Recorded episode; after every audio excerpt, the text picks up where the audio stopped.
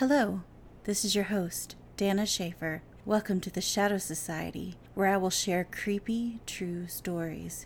We meet each week right here, and if you have a true story you'd like to share about ghosts, cryptids, demons, head scratchers, time slips, stalkers, close calls, intruders, and more, if it's creepy and it happened to you, we want to hear it. And it might just be included in one of the next meetings of the Shadow Society.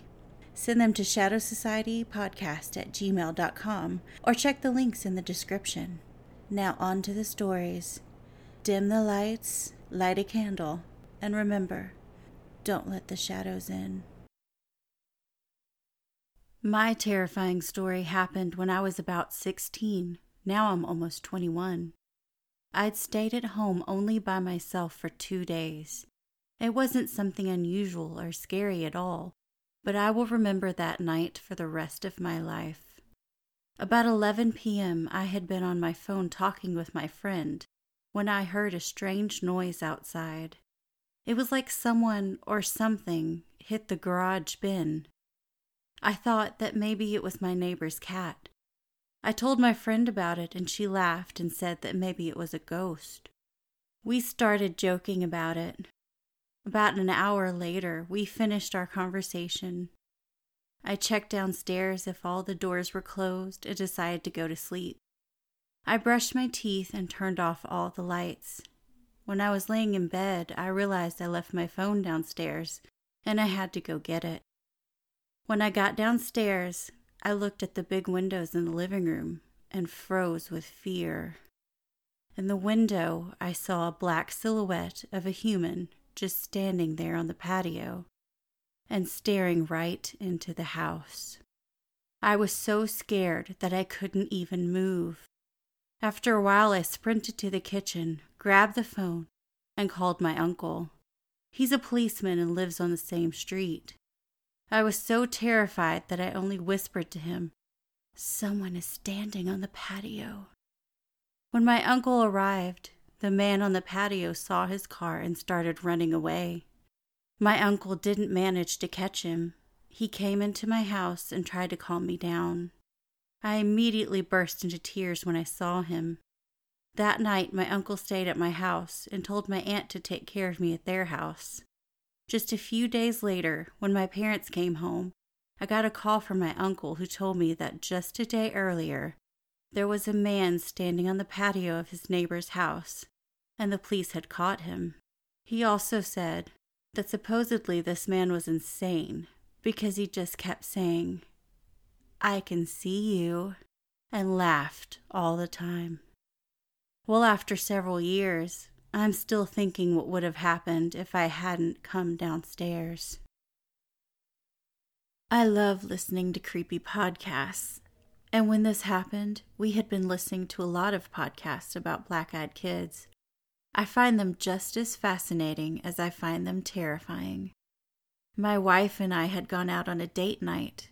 Before we headed home, there was something we needed to throw away out of the truck. This was years ago, and I've long forgotten what that was. Probably a leaky cup or something like that. We happened to be near my work, so I pulled around to the dumpster. The dumpster is right next door to a school. It was quiet, and there was no one around because it was late at night.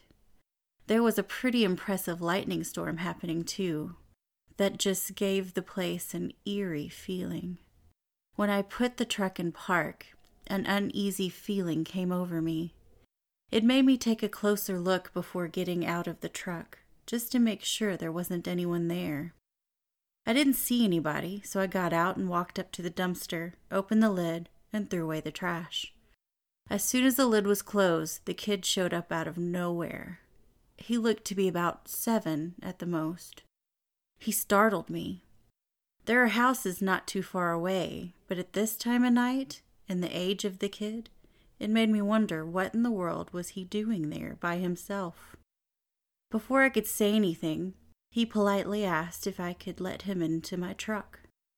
Not that he needed a ride, he wanted in my truck. A deep sense of dread and a little bit of terror came over me. I just wanted to get away from him. It didn't feel right. He asked again, I told him no and that he needed to go home. He said he needed to get into my truck. He didn't seem like a kid who was afraid or needed help. He seemed more annoyed that I wasn't letting him get into the truck. Right then, a flash of lightning lit the sky for a split second, and I swear that his eyes were completely black. I got into the truck and slammed the door shut as fast as I could. I locked it immediately and then put it in drive. I looked for the kid to make sure I didn't run over him, but he was gone. I was freaked out. I asked my wife if she had seen or heard the kid, and she hadn't. She'd been playing on her phone and had the radio going. I couldn't be a hundred percent if he was a black eyed kid or not, or maybe he was just lost or wandering where he shouldn't be. And I've listened to far too many stories. Either way, it felt wrong. Something wasn't right. As promised, I have more stories to tell about my childhood at the parsonage. I'm going to try to cover a few years, so forgive me if it seems like I'm jumping around. After I saw the shadow person standing in my living room, things got a lot worse. I started experiencing hardcore sleep paralysis. Or I would have incredibly realistic lucid dreams. In my dreams, I would get up, get ready for school, go to the car with my mom, and then be right back in bed. This cycle would repeat over and over. The dreams would be so real that I would check to see if I was dreaming during my dream. My reflection was the same. I could feel the soles of my feet on the ground, and I could read text messages on my phone. I've heard you're not supposed to be able to read in dreams, but my brain didn't get the memo. As frustrating as the repeating Groundhog's Day dreams were, they had nothing on the dreams with the hag. I would open my eyes, unable to move, a prisoner to my bed. I would hear her first. She did the croaking thing like the girl in the grudge, except it was a little more vocal. She would crawl across the floor to the foot of the bed. I would feel her cold body against mine as she crawled under the covers towards my face. She looked a lot like the Grudge Girl, except she was Caucasian and only had whites for eyes. Her smell was a damp, rancid smell, like the dumpster behind a seafood restaurant. She would place her hands on my face and dig into me with her long nails. Thankfully, that's when I would wake up. When I finally awoke, I would be confused, aggravated, and scared. I remembered having goosebumps from her cold touch. When it was night time, I would wake up from nightmares to see shadow people in my room. As I blinked to adjust to the dark, they would disappear. This happened nightly. One shadow person even appeared right before my face at the edge of my bed when I heard a loud popping noise that woke me up. I struck out in instinct only to see my hand disappear into the black mass before the shadow vanished and I could see my arm again. On a separate occasion, I could hear the deafening scream coming from my weight bench. I jolted awake and saw a shadow sitting on my weight bench looking at me. I could feel hate and anger pouring out of it towards me. I remember lying in bed trying to keep my eyes closed, only for my bed to start breathing in and out like I was lying on the chest of a giant. I would hear random, loud taps against the walls and heavy footsteps, sometimes soft moans. It was all a part of the torture. The sleep deprivation and constant stress made me feel like I was going crazy. But life went on. I still had to get up every day. I just had to accept the supernatural as being natural, and there would be long times of no activity.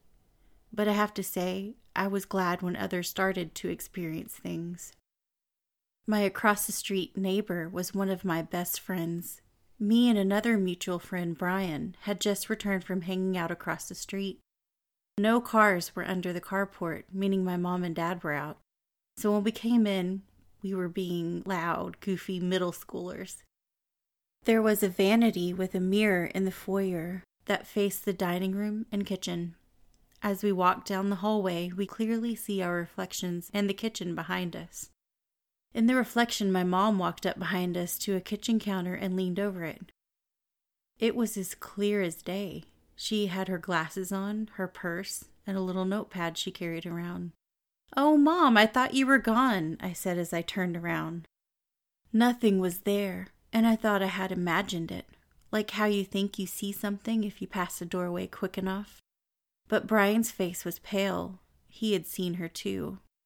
He told me she was leaning over the counter with her notepad. Let's just say we decided to go back over to our friend's house. What sort of entity was this that it used my mom's likeness to scare me? I had a step nephew, more like a little brother. He was five years younger than me and annoying as heck, but I still loved him.